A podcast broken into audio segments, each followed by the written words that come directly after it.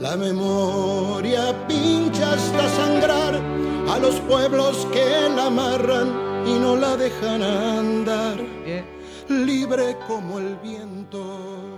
Bienvenidos a De Memoria Somos Radio, un nuevo jueves acá entre grandes compañeras y compañeros.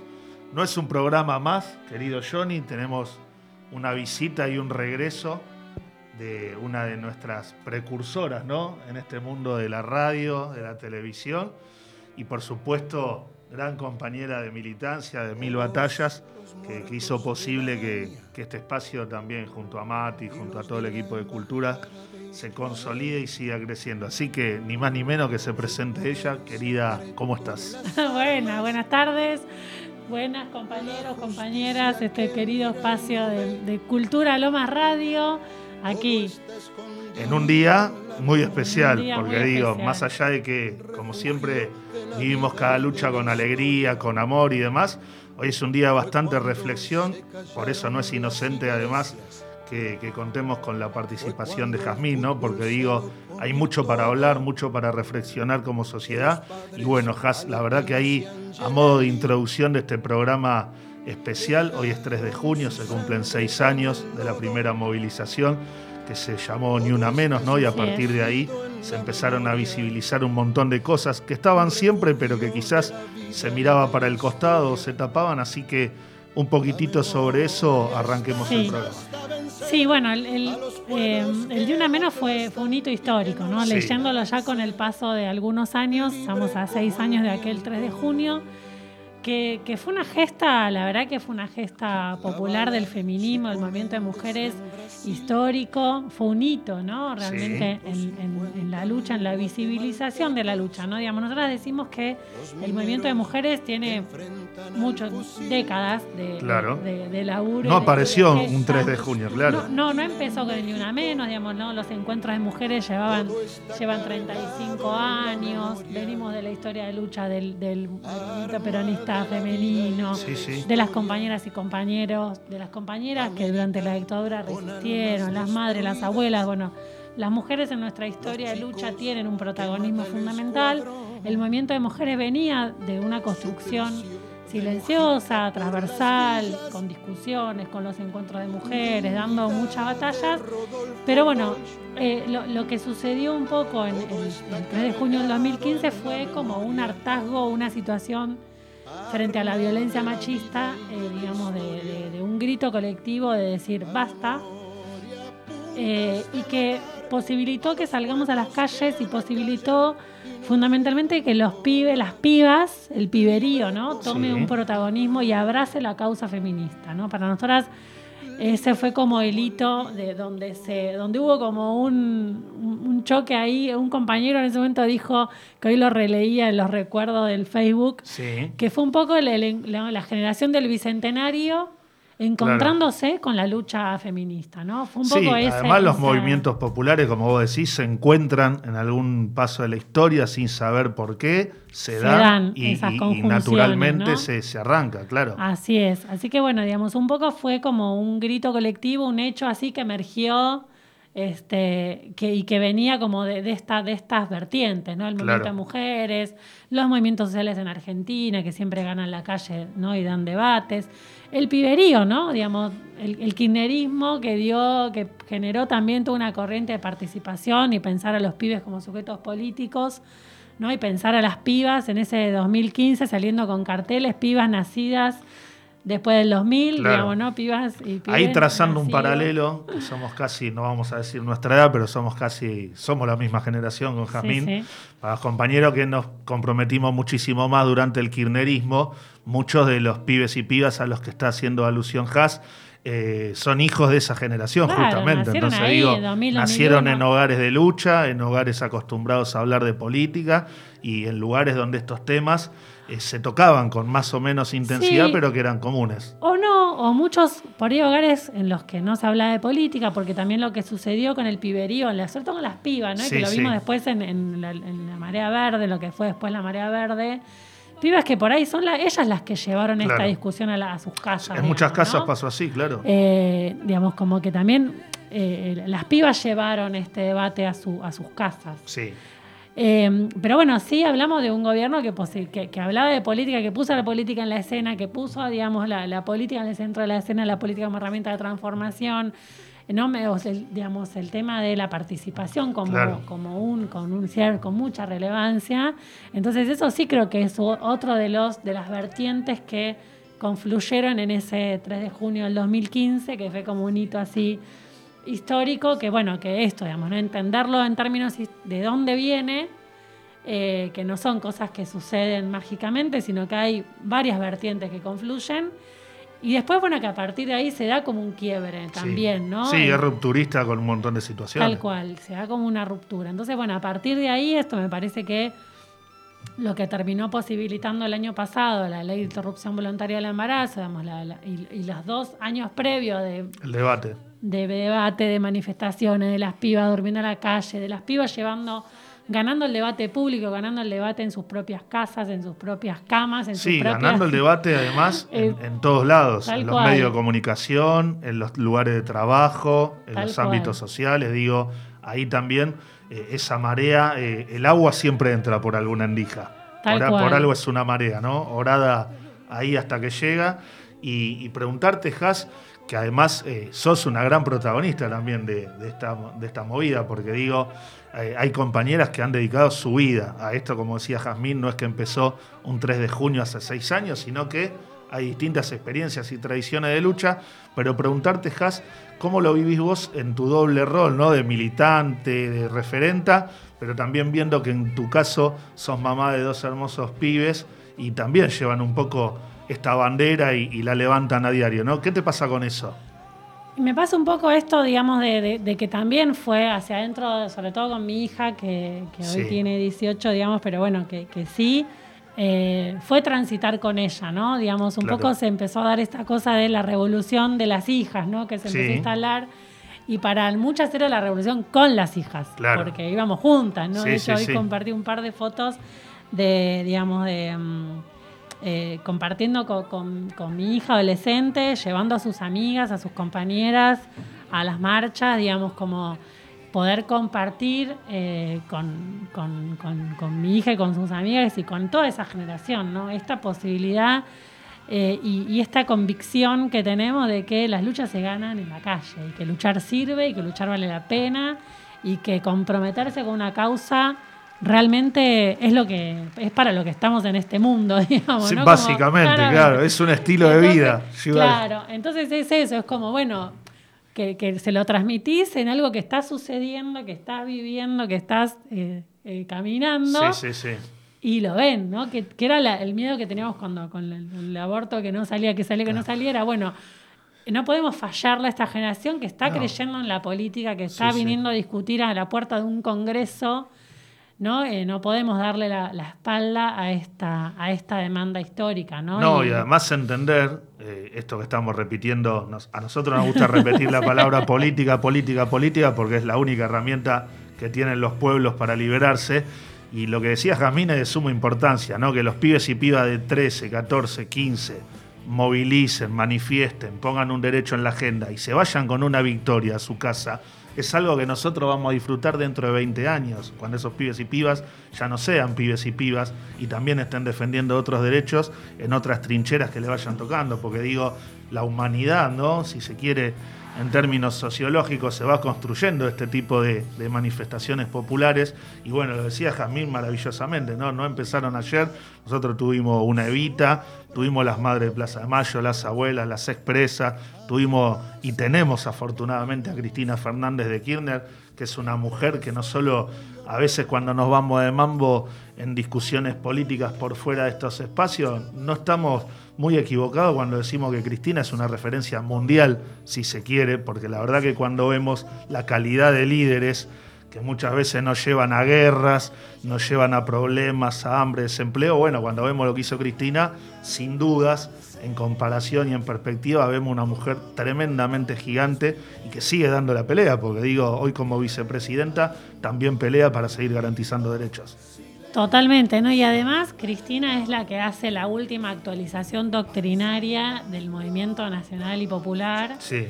cuando también ella reconoce cómo el dos mil quince, el Ni Una Menos y la, y la, y la manifestación de las pibas en la calle, cómo visibilizan el patriarcado, las violencias machistas, vamos, cómo esa irrupción del Ni Una Menos empieza a hablarle la palabra patriarcado y sí. pone el patriarcado como un...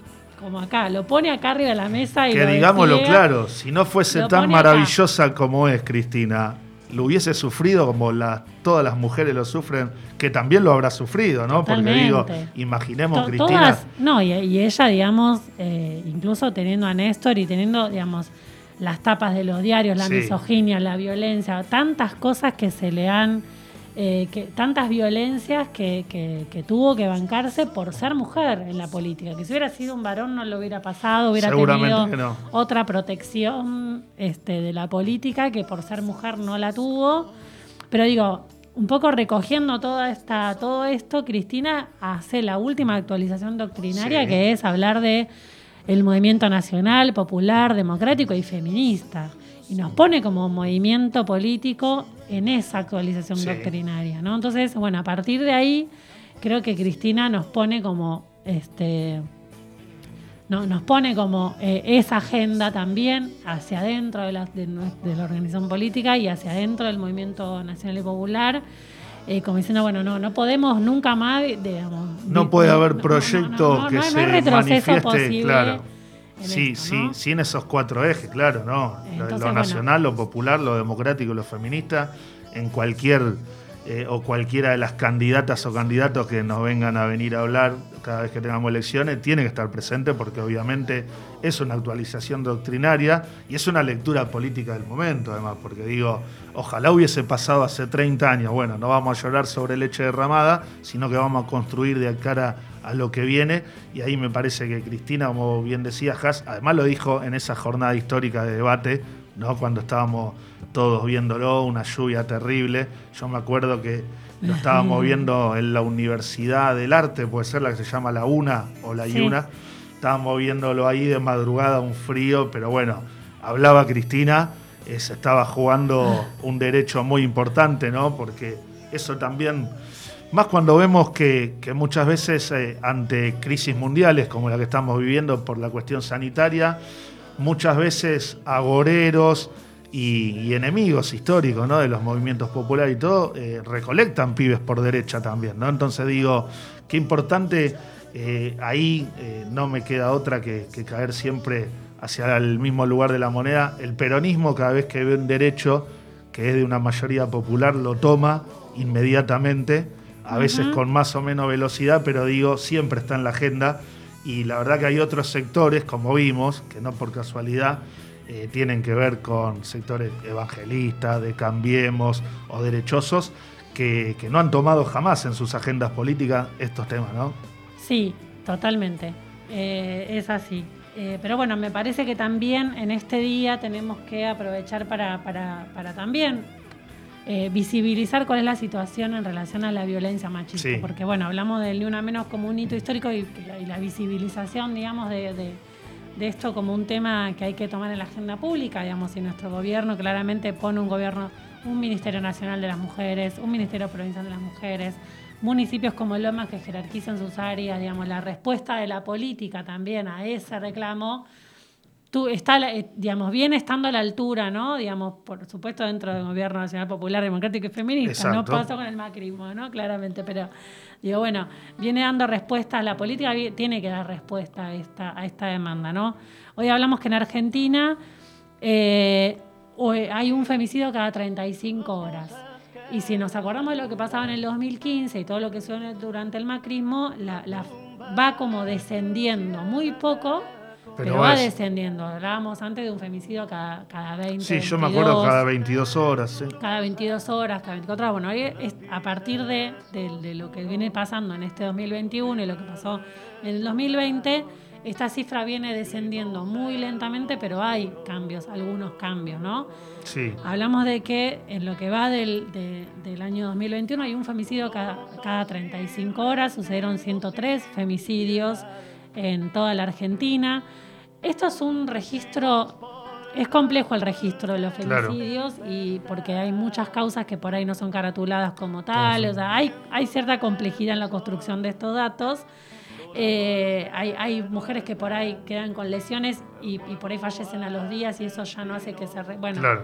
Hay una complejidad en estos datos, lo tomamos con, con pinzas, digamos, sí, sí. pero es, son los datos que venimos siguiendo los últimos años y que nos permiten hacer como un monitoreo de lo que va pasando, ¿no? Eh, lo que es importante destacar es eh, el vínculo con el agresor, con los sí. agresores.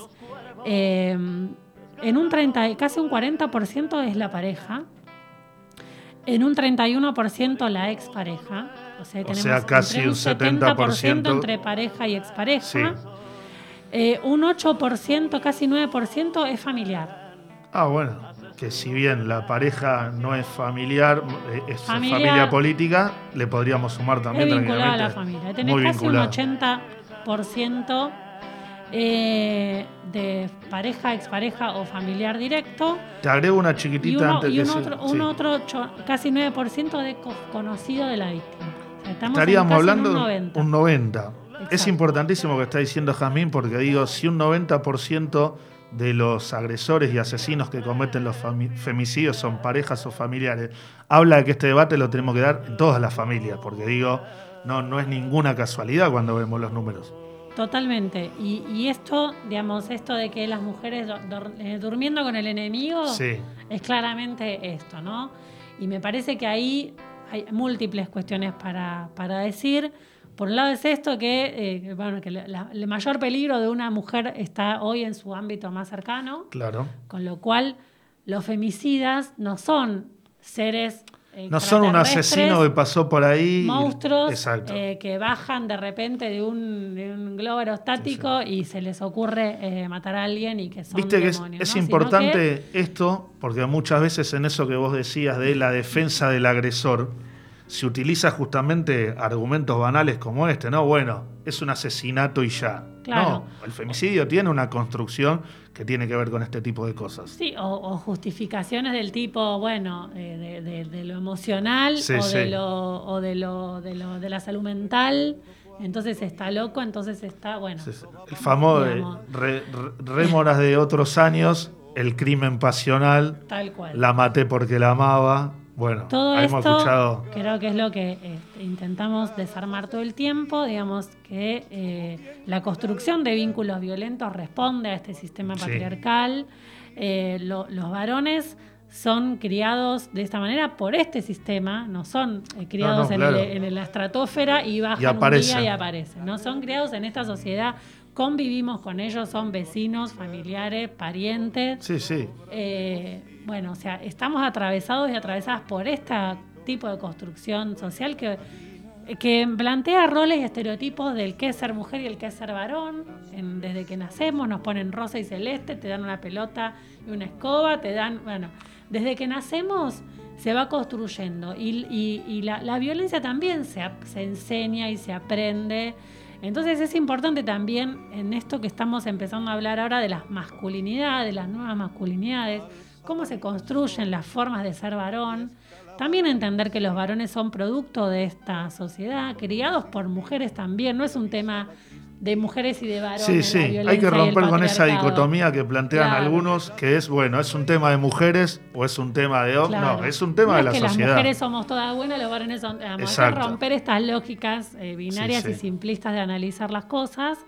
Y hay que, bueno, ir como empezar a hablar de... Y, y a la que generalmente y además la toman aquellos y aquellas que no quieren debatir en serio claro. la cuestión, ¿no? Y que se la quieren sacar de encima. Tal cual. Entonces, bueno, me parece que acá es importante esto también para estos mitos que a veces circulan de, bueno, de la camioneta blanca, ¿no? Este terror sí. que se pone en el sí, afuera sí. o en, o en sobreproteger a las pibas. Yo de que tengo memoria siempre es blanca la camioneta. O, o en sobreproteger y, y sobre, digamos, eh, oprimir a, a, las, a las chicas, a la, sobre todo a las niñas, a las adolescentes, digamos, y, y, y no, no hay que protegerlas de la camioneta blanca, hay que protegerlas no. de ese novio claro, que va a la escuela con ella y que, y que la controla, digamos, ¿no? En los vínculos más cercanos es en donde se da la construcción de estas relaciones, este, de estas relaciones de, de dominación que terminan, que empiezan muchas veces con esto, con el control, con el, sí, con los celos excesivos, eh, con, bueno, con, sí, con opiniones descalificantes en público. Exactamente, y que, te, y que eso, esas, esas violencias. Eh, el femicidio es lo más extremo y lo peor, claro, pero es la punta de un iceberg de un montón de otras violencias. No, se va llegando desde que, distintas instancias, claro. Que se naturalizan, que se ven como, bueno, pero es bueno, no, pero me cela porque me quiere, claro, no, pero me controla porque, porque me quiere, ¿no? Digamos, todas estas justificaciones que vamos construyendo socialmente sobre qué es ser un buen novio, que es el amor, no, el mito del amor romántico, entonces si te quiere mucho es celoso porque me quiere mucho, y que ento- bueno, todo esto también va construyendo y va justificando, digamos, estas relaciones. Eh, sí, además, mira, me asusta un poco lo que hablábamos eh, del noventa por ciento de los que cometen esto.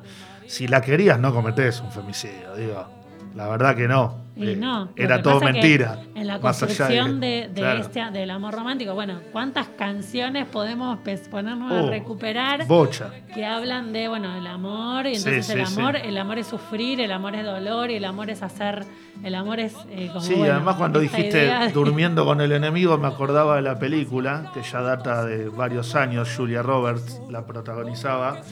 Y ni siquiera se hablaba de femicidio ahí. Era durmiendo con el enemigo, como una situación extraña que le pasaba a una mujer, claro, por alguna situación. Claro. Y la verdad, si la estuviésemos viendo hoy, diríamos que es eh, algo muy común, ¿no? Y que sucede con frecuencia. Entonces digo, muy importante estos temas. Y que bueno, al que se está sumando en este momento, o a la que se está sumando, le decimos que el programa de hoy es un programa especial, donde estamos charlando obviamente en el marco del tres de junio de la consigna Ni Una Menos, pero bueno, estamos tratando de traer un poquitito de info y visibilizar de qué se trata todo esto, que no es algo nuevo, no es algo extraño, sino que sucede y tenemos que hacernos cargo porque nos corresponde humana, moral y por supuesto eh, políticamente hablando. Así que para el segundo bloque, Jaz, eh, nos vamos a reservar algo muy importante que, que quiero que nos cuentes, cómo estamos en términos de participación política de las mujeres en los cargos, en las decisiones, en las responsabilidades,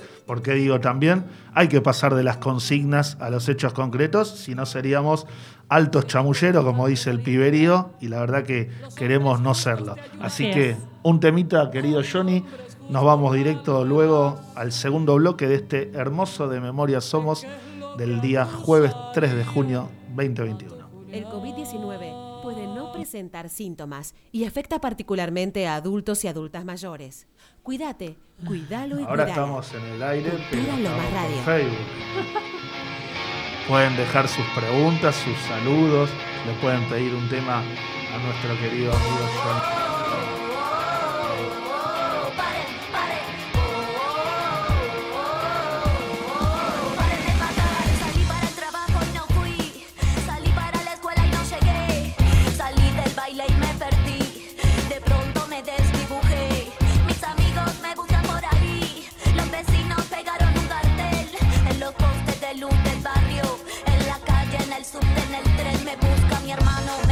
Mi madre, perdí contacto ayer a la tarde. Vino la tele, habló mi padre. La red explota, el Twitter arde. Si tocan a una, nos tocan a todas. El femicidio se puso de moda. El juez de turno se fue a una boda. La policía participa en la joda y así va la historia de la humanidad, que es la historia de la enfermedad. Ay, carajo, qué mal que estamos los humanos, locos.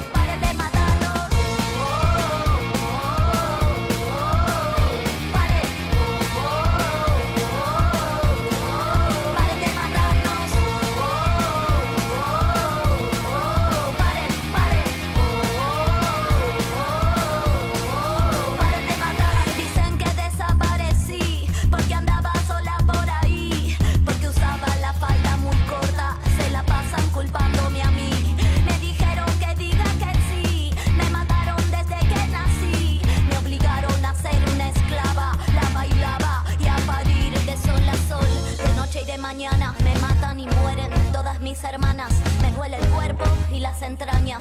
No quiero que me toque, chavo, no tengo ganas. Me matan y se infecta la raza humana. Le temen al poder que de mi boca emana.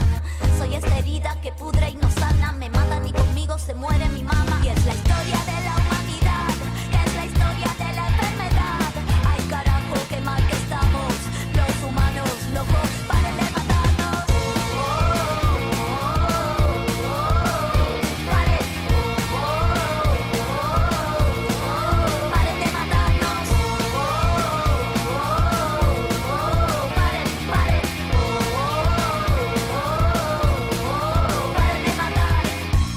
Cultura Lomas Radio. Mujer alerta, luchadora, organizada, puño en alto y ni una menos. Vivas nos queremos. Paren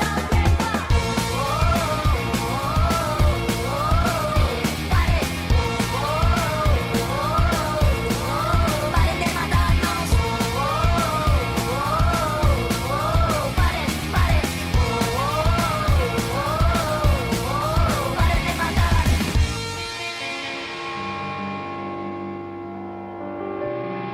matarnos. Segundo bloque de este De Memoria Somos especial tres de junio, Ni Una Menos. Ahí la dejamos picando en el bloque anterior y esto es lo que más me gusta, hablar de política. Así que aprovechando que tenemos a la querida Jazmín Ocampo, nuestra conductora oficial del programa, esto hay que decirlo porque digo, hay veces que no puede estar, pero no porque no quiera, sino porque le tocan otras responsabilidades en las cuales nos vemos muy bien representados, hay que decirlo, pero no por eso deja de escuchar el programa también, es una fiel oyenta cuando no es conductora, así que hoy está en rol de invitada y, y de eh, militante, ¿no?, sobre todos estos temas tan importantes que estamos revisando. Y te quiero preguntar, Jaz, algo que me interesa muchísimo, porque como decimos siempre, la, la política la tenemos que jerarquizar, la tenemos que cuidar, la tenemos que valorar. Entonces digo, eh, todos esos políticos y políticas que a veces vemos por la tele hablando de feminismo, de derechos, pero cuando después, por ejemplo, vamos a sus listas, no lo vemos representado. Por ejemplo, imagino el Partido Obrero, que siempre habla de feminismo, siempre el candidato es Altamira, y ahora que lo jubilaron es Del Caño. Digo, nunca es una compañera. De última, que las tienen y muy formadas, sí, claro. Pero digo, eh, ahí revisar también, ¿no?, las plataformas de cada partido político a la hora de votar, porque digo, podés hablar mucho de un tema, pero después en los hechos no se traduce. Entonces preguntarte cómo estamos en términos de participación política de las compañeras en las listas, en los municipios, en los gobiernos locales. Bueno, ahí la verdad que la, la ley de paridad es lo que es lo que llamamos las medidas de acción positiva, ¿no? Las sí. medidas de acción efectiva, las medidas, antes se decía discriminación positiva, pero son de acción efectiva, la, la que fue en los noventa la ley de cupo, ¿no?, que obligaba sí. que haya un treinta por ciento de mujeres en las listas, y lo que fue en el dos mil quince la ley de paridad en las listas, que obliga que todas las listas partidarias tengan una mujer y un varón, que se conformen en una, de forma paritaria, que haya un cincuenta de mujeres y varones, sí. haya un varón, una mujer, un varón, una mujer, en esta, en este sentido, digamos, ¿no?, alternando uno y una, una y uno. Eh, eh, esta medida, la verdad que fueron, si lo leemos en términos históricos, fueron muy importantes. Eh, con la ley de cupos se empezó a lograr tener por lo menos un veinte por ciento claro. de mujeres en la, en la conformación de los cuerpos, y esto vemos como ahora, a partir de la ley de paridad, esto fue, se duplicó, fue muy significativo el cambio, ¿no? Nosotros tenemos ahora en Argentina eh, un promedio de entre cuarenta y seis y cuarenta y ocho por ciento de mujeres en, la, en las cámaras legislativas. Bien, ¿sí? O sea que ahí más o menos estaríamos orillando lo que debe ser. Sí, digamos, podemos decir, en, el, en la provincia de Buenos Aires, en la Cámara de Diputados, eh, eh, la paridad se cumple en un cuarenta y ocho por ciento. En el Senado es del cuarenta y tres por ciento. Ah. Eh, y en los consejos deliberantes también llega, en, en promedio, en toda la provincia, llega a un cuarenta y ocho por ciento más o menos. Está bastante, sí. bastante bien, digamos. Nunca se termina de llegar porque al ser encabezadas por varones las listas... Claro, te iba a preguntar decías, justo por eso, porque en realidad no muchas veces se encabezan las mujeres no, tampoco. No, entonces al encabezar varones siempre hay más varones, porque si entra por lo menos Si entra uno, entra un varón, si entran tres, entran dos varones y una mujer. Y porque también hay como muchos conflictos en la ocupación de las bancas. Claro. Como ese porcentaje que, que falta también, terminan siendo muchos conflictos en la ocupación de las bancas, porque la obligatoriedad de la paridad es para la conformación de la lista. Claro. Bueno, entonces, ahí ya tenemos veces... un aspecto de la ley, que todas las leyes, hay que decirlo, son perfectibles, sí, para revisar y para ver cómo aportar.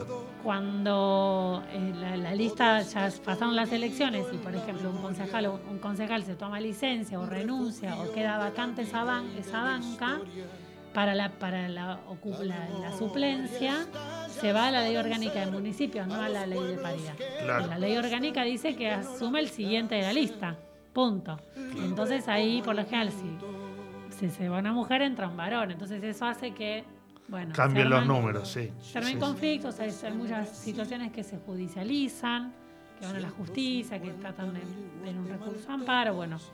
A eso hay que tratar de ver cómo se resuelve para que nos, para evitar la judicialización.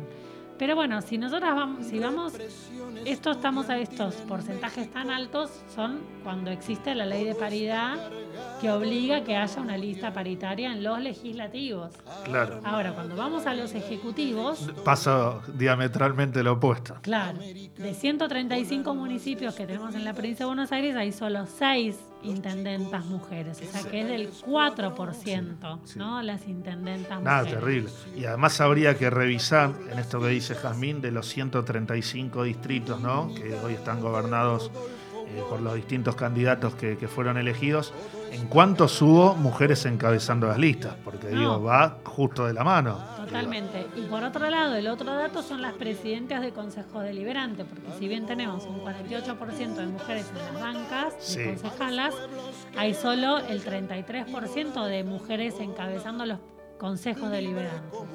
Acá en Lomas tenemos el, un caso, digamos, un caso. de una mujer, sí, sí, que es presidenta del Consejo Deliberante, la compañera Marina Lesi. Y tenemos presidenta de Bloque Frente tenemos de Todos. Tenemos una también. mujer que preside el Bloque Frente de Todos y tenemos una comisión de mujeres que también preside una, una mujer, Marita Velázquez. Pero digo, eso también cuando...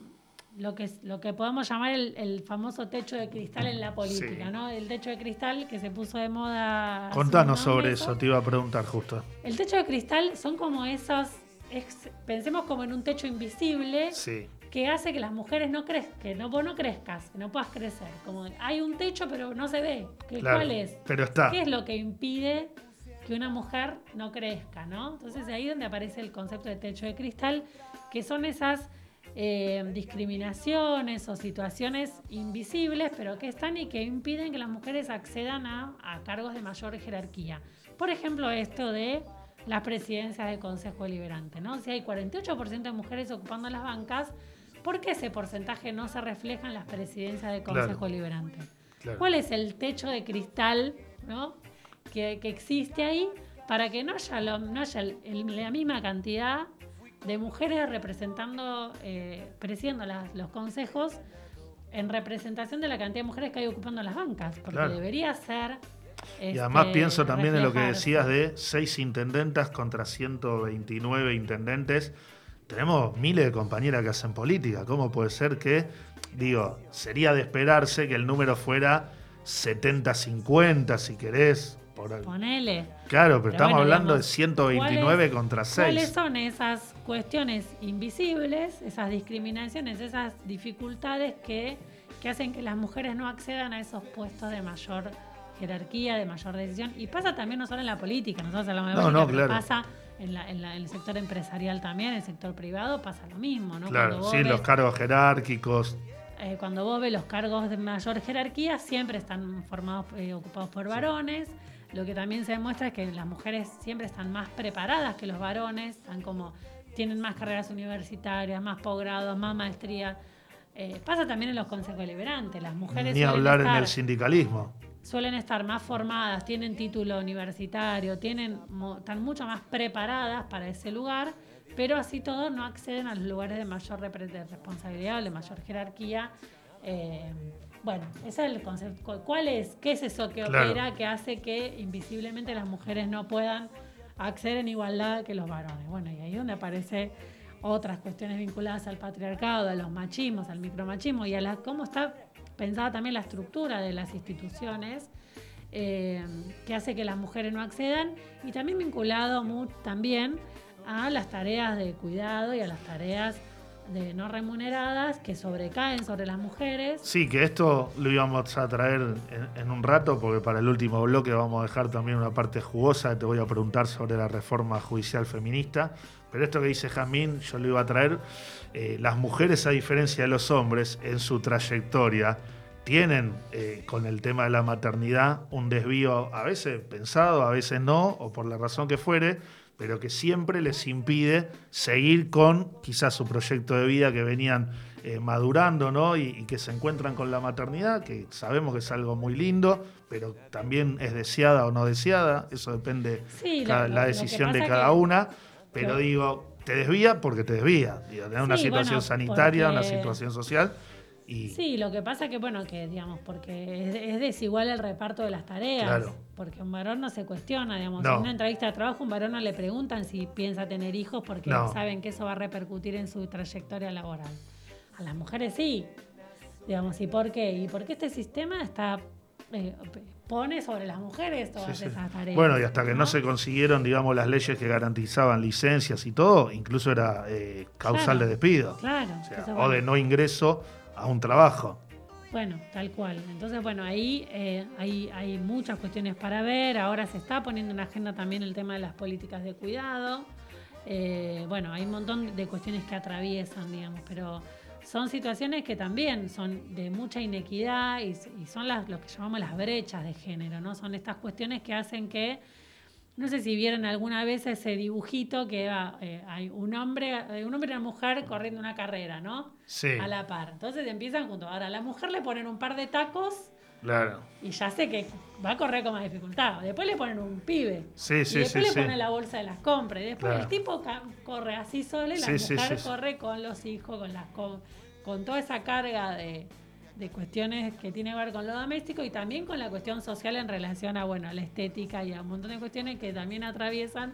Bueno, eso hace que la... A la, ver, la para los muchachos que están escuchando, desigual, ¿no? Hay cuestiones tan simples, como dice Jazmín, que las tenemos naturalizadas, pero hay que ayudar con la tarea de los pibes, hay que limpiar la casa, hay que comprometerse con todo, mitad Ay, por mitad, claro, porque si no, la verdad que... son tus hijos. Exacto, pero bueno. O sea, me imagino, viste, hablando de dibujitos, también había visto cuando... En estos meses de, de cuarentena, de pandemia, los chicos se quedaban en casa y los padres se aterrorizaban con la tarea de los pibes. Bueno, es algo que las madres están acostumbradas a hacer desde años luz, ayudar con la tarea. Y digo, he visto casos, no vamos a mandar al frente a nadie hoy, que se volvían locos, desesperados, pero era porque nunca lo hicieron, no porque fuera difícil hacerlo. Entonces digo, comprometerse en serio, ¿no? Acá estamos hablando justamente, y, y estaba bueno eso que decía, acción positiva, ¿no? Digo, eh, no, no nos quedemos en el debate, sino que justamente de menor a mayor y, y con la intensidad en que se pueda, porque muchas veces también cuesta, no es fácil uh-huh. cambiar una cultura, pero bueno, empezar a meterle y empezar a darle. Y te quería preguntar, Jaz, antes de irnos al tercer bloque y dejarlo de la reforma para lo último y hacer el cierre, sobre medidas que estimes vos que durante los gobiernos de Néstor, de Cristina, bueno, y hace poquito hablábamos de algo que va a pasar en ANSES también, que le han dado a las mujeres, ¿no? Como dignidad laboral, dignidad previsional. ¿Qué, qué medidas rescatás vos de, de ese proceso? No, bueno, principalmente, eh, digamos, en relación a, a la brecha, la brecha previsional, las mujeres no se podían jubilar, las mujeres que habían dedicado su vida a cuidar a sus hijos, a quedarse en su, a sus casas, ser amas de casa, digamos, no tenían posibilidad de jubilarse y eso, eso es algo, una cosa que fue realmente revolucionaria, de, de pensar en las jubilaciones de amas de casa, de pensar, la, de reconocer el trabajo no remunerado y, y, y que incluso después las mujeres lo pagaban, porque no es que claro. se las jubilaba, sino sí, que sí, había una, una moratoria, moratoria exacto. y pagaban sus aportes, digamos, pero bueno, digamos, este, existía la posibilidad de acceder a, un, a una jubilación, a una cobertura social, ¿no? De una obra social. Eh, después, bueno, en relación a, a también a, a, al reconocer el trabajo de las mujeres de casas particulares, ¿no? Claro. Pensamos que en, uno de los el, trabajos más vulnerados. Más vulnerados más... y de los que en, en la provincia de Buenos Aires es el, el, la, la, el mayor, la mayor ocupación de las mujeres es en servicio doméstico. Y entonces, bueno, digamos, pensar en, en regularizar eso como un trabajo que tengan, tengan aportes, que tengan una obra social, que eso, bueno, pensar en que eso pueda pensar en, en bueno, la, la parte previsional también, fue una medida muy importante, ¿no? Este, facilitar eh, el sistema para la regularización de las trabajadoras de casas particulares, como regular todo eso fue algo muy importante. Eh, y después, bueno, en relación a, a a empezar a pensar las políticas de cuidado, digamos, para que, eh, que eso es algo que recién se está debatiendo ahora, para que no recaiga en las mujeres y en la cuestión privada el cuidado, las tareas de cuidado, digamos, ¿no? Porque, bueno, quien puede paga a una persona que los cuida, claro, pero, porque bueno, no. Quien no puede, eso termina, lo, se terminan cuidando los chicos entre sí, termina redundando en trabajo infantil, en trabajo adolescente, digamos, en, en, otras, en otros problemas asociados a, a eso. Eh, pero bueno, después eh, hay, todavía nos falta un montón, digamos, ¿no? Este, nos falta un montón. Eh, porque bueno, esto, las mujeres también, en, en, en, cuando miramos la parte educativa en la, en la universidad, hay, hay mayor cantidad de mujeres, sí. Pero bueno, pues quizás se reciben menos por estas cuestiones de las cargas, claro. De la carga doméstica, de las cargas de cuidado. Eh, entonces, bueno, también ahí hay, hay, hay mucho todavía para, para trabajar en, en, en concientizar sobre la, la, la importancia de, del reparto igualitario, de las tareas de cuidado, de las tareas domésticas, de que los varones en esta nueva, en este repensar de las masculinidades, eh, empecemos, asuman como temas de los varones también las tareas de cuidado, las tareas domésticas. Eh, las mujeres no nacemos con un gen especial para lavar los platos, ni para pasar el trapo, ni para cambiar pañal. O sea, aprendemos. No, no es un tema de las mujeres. No, no, claro. Eh, aprendemos a hacerlo de la misma manera que pueden aprender eh, los varones. Así como las mujeres tenemos que aprender a cambiar el cuerito y a, qué sé yo, y a usar la agujereadora. Y los varones, o sea, eh, todo hay que repensar de manera no, igualitaria. No, no hay derecho en términos binarios. Y a cambiar hay derecho... una rueda, digamos, todas estas cosas que sí, parece, sí, sí. Bueno, no, eh, eso también, todo es un tema de, de romper esta lógica Eh, de los estereotipos de género, ¿no? Muy bien, muy bien, muy claro, además, esto que está contando Jazmín. Hoy estamos haciendo un programa especial por el tres de junio, por la consigna Ni Una Menos, y bueno, nos hemos metido en varios temas y hemos dejado el más importante para el tercer y último bloque de De Memoria Somos, que vuelve después de un temita de nuestro querido Jonathan Monzón.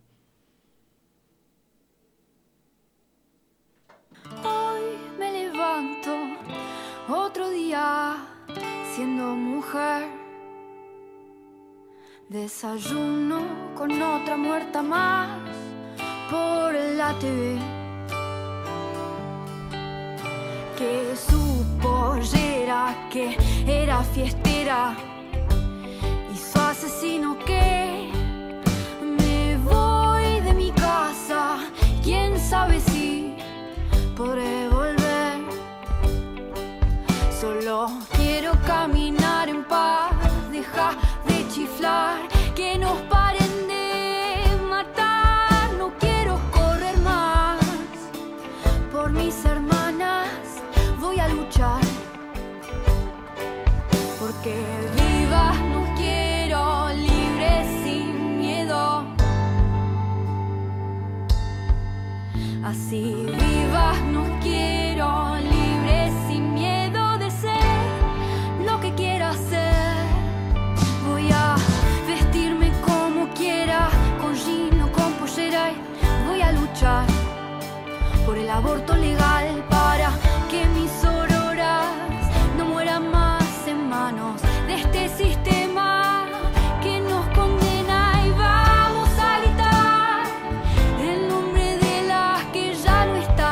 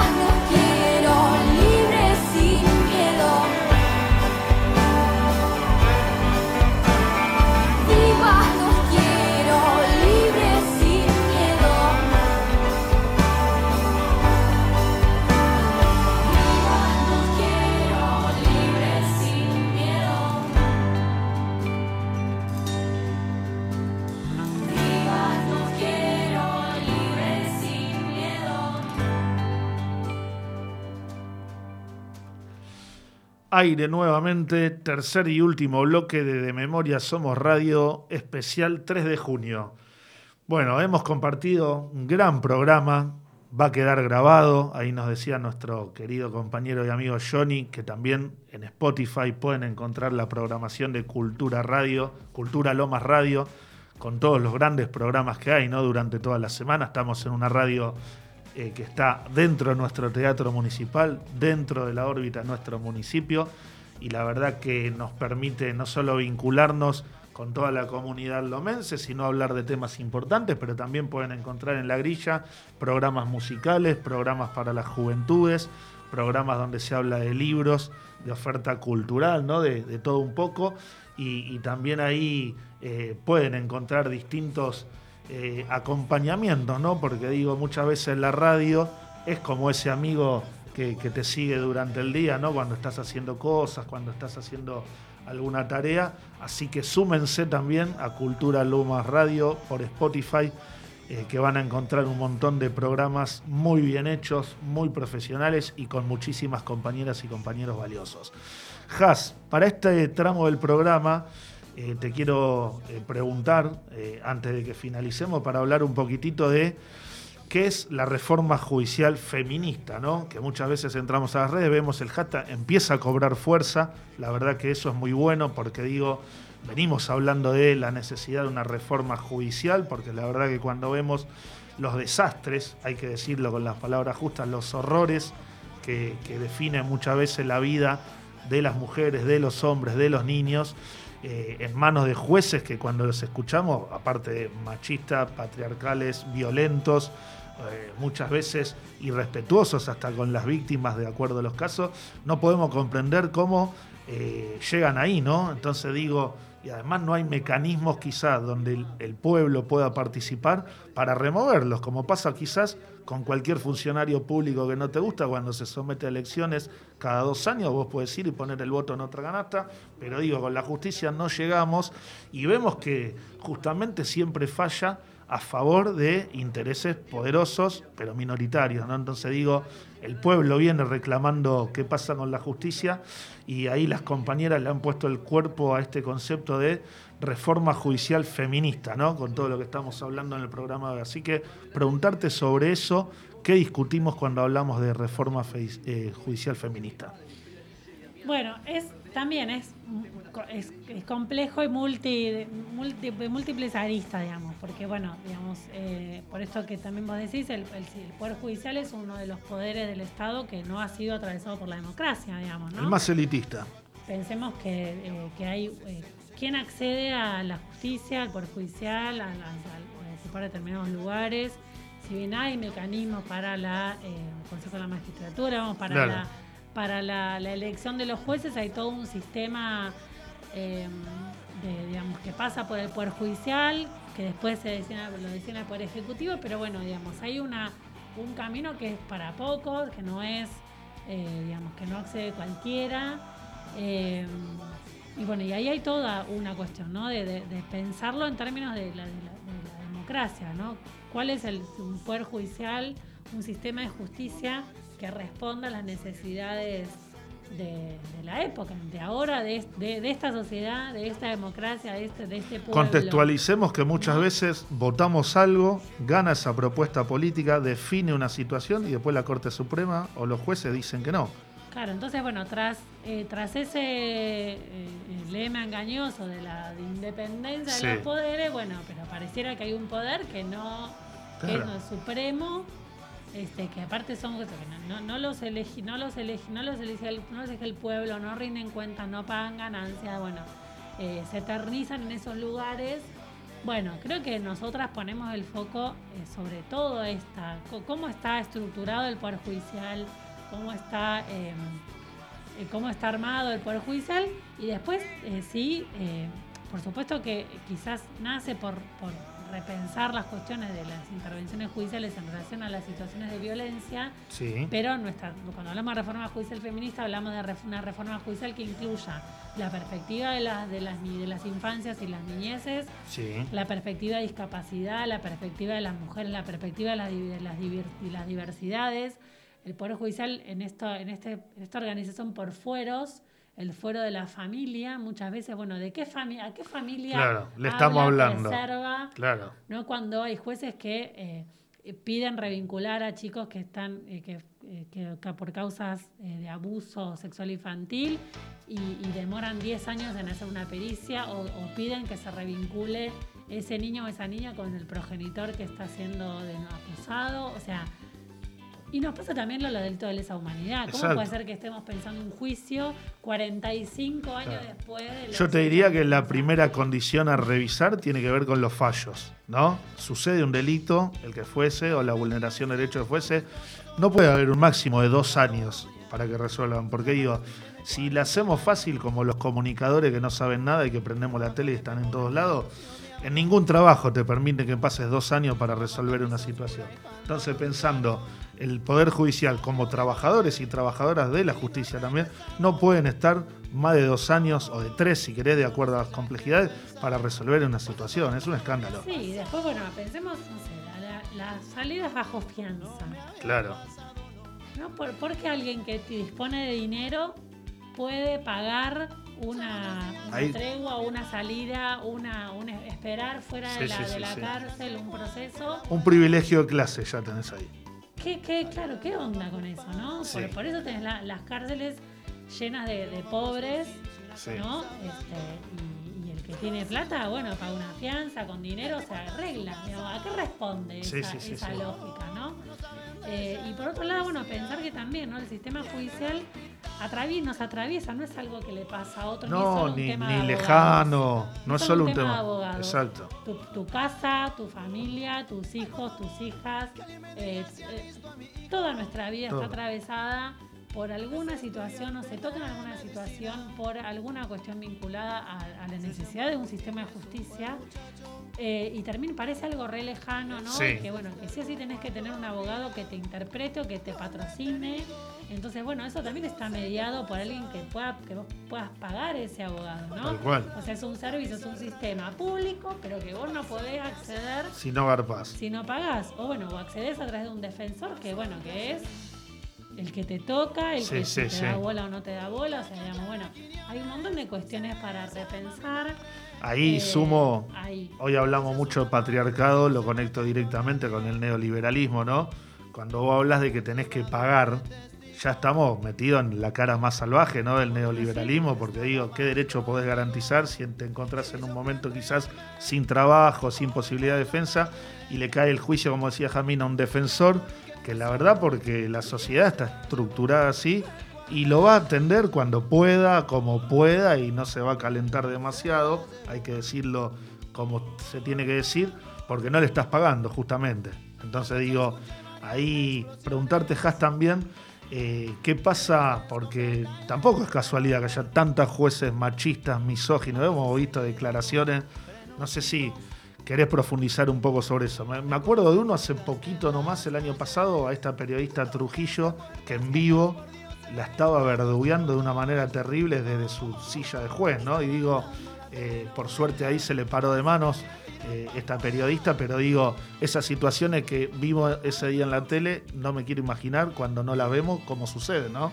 No, y además pensemos en fallos que, toman estado, que han tomado estado público, como por ejemplo el de Lucía Pérez. Sí. Que bueno, que por suerte los mecanismos constitucionales eh, pudieron revertir esa situación. Hemos un fallo que decía, bueno, que por poco, porque el femicida le había comprado una chocolatada y una factura, entonces no, ¿cómo claro. le iban? O sea, justificando la situación, una situación aberrante, ese fallo judicial, eso parte de una sentencia escrita. Y bueno, se revirtió, ahora vamos a hacer un nuevo juicio en el caso de Lucía Pérez. Pero bueno, pensemos hace poquito que también sucedió un, un juez justificando un ataque, un, un ataque sexual en banda. En, en Me acuerdo, terrible, terrible. No, incluso el tribunal que dejó libre al asesino luego de Micaela García. Bueno, digamos, digo, con estas... antecedentes, condenado con un delito similar previamente y, y que digo... evitable, ¿no? Porque acá te equivocás, es como el cirujano, si el juez se equivoca puede morir o no una persona. Y sí, eh, eh, como sí, y, caso y extremo. También me parece que también hay que repensar, tampoco es que eh, caemos en una mirada punitivista, ¿no? Y de claro. pensar que, bueno, que, que todos los, eh, los, los, los violentos tienen que estar presos, porque no, no se va, no se va a resolver manera. de esa manera. Exacto. Eh, tenemos que también, la justicia tiene que pensar en situaciones alternativas, en otras medidas, que no sea eh, la sanción con la no, libertad, no, claro. digamos, como que tenemos que repensar otras. Sí, se otras está hablando medidas. Mucho de dos o tres cuestiones. Bueno, los tribunales de mediación es una experiencia que se está empezando a hacer y, y de justicia restaurativa, ¿no? Entonces digo, por ahí en próximos programas profundicemos sobre esos dos conceptos que vienen un poco a traer respuesta a esto que dice Haas, que con el punitivismo tampoco se consiguen grandes logros. Así que, bueno, Haas, en este programa del día de hoy, que como vieron, una hora es poco y da para muchísimo más, no queremos dejar de agradecerte tu presencia acá. Sabemos que por cuestiones de responsabilidad y que justamente nos estás representando ni más ni menos que con las cuestiones de género en el Senado de la provincia de Buenos Aires, tenerte hoy acá eh, como compañera, como amiga y como gran militante y referente al feminismo es muy importante y bueno, agradecerte como siempre eh, poder caminar y, y batallar juntos miles de luchas que estamos y que nos esperan, así que el cierre es todo tuyo. Bueno, este, el corazoncito acá en De Memoria Somos, en Cultura siempre, eh, trabajé acá y siempre los amigos, las amigas de Cultura es, es, es mi casa también, así que siempre es un placer estar acá y, y, y pensar cosas nuevas, ¿no? Bueno, haber generado este espacio el año pasado en Cultura Lomas T V, en De Memoria Somos y también en la radio. Bueno, son estas pequeñas usos que nos damos de, de, de, de proponer y que siempre tengamos acá en Matías, en, en Matías Spardini, siempre tengamos la puerta abierta para, para seguir eh, pensando y haciendo cosas por la memoria, por la igualdad, por cuestiones de género, por cuestiones de discapacidad, por cuestiones de derechos humanos. Bueno, Mati siempre ahí abriendo, abriendo las puertas. Así que, bueno, un placer estar acá. Gracias por el espacio. Re contenta de haber vuelto. Está hermosa la radio, che. Está divina. Divina. Así que bueno, vamos a seguir hoy. La verdad que con muchas ganas de salir a la calle. Esta pandemia nos tiene eh, así, con las ganas contenidas de marchar, de encontrarnos y de, pero bueno, eh, ahí está, estamos, desde donde sea, donde se pueda. Hay que hacer un cartel, visibilizar, compartir en las redes. El Ni Una Menos tiene que seguir siendo una consigna que sostengamos en alto. Y bueno, y a seguir la lucha, compañeros. Clarísimo. Nos vemos el jueves que viene a las catorce horas por Cultura Lomas Radio. Gracias. Espina de la vida y de la historia. La memoria pincha hasta sangrar a los pueblos que la amarran y no la dejan andar, libre como el viento.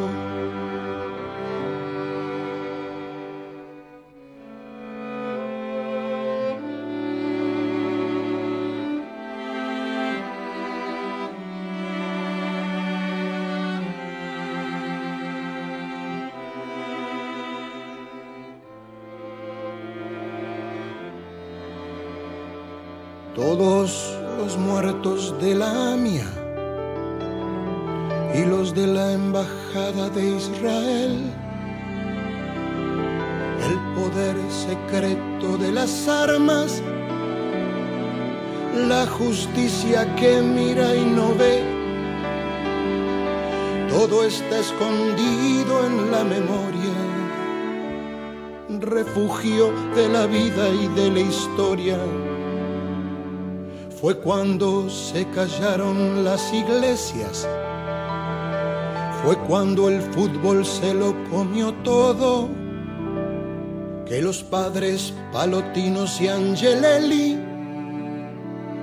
dejaron su sangre en el lodo. Todo está escondido en la memoria, refugio de la vida y de la historia. La memoria estalla hasta vencer a los pueblos que la aplastan y que no la dejan ser, libre como el viento. La bala Chico Méndez en Brasil, ciento cincuenta mil guatemaltecos, los mineros que enfrentan al fusil, represión estudiantil en México, todo está cargado en la memoria, arma de la vida y de la historia. América con almas destruidas, los chicos que mata el escuadrón, suplicio de Mujica por las villas, dignidad de Rodolfo Walsh. Todo está cargado en la memoria, arma de la vida y de la historia.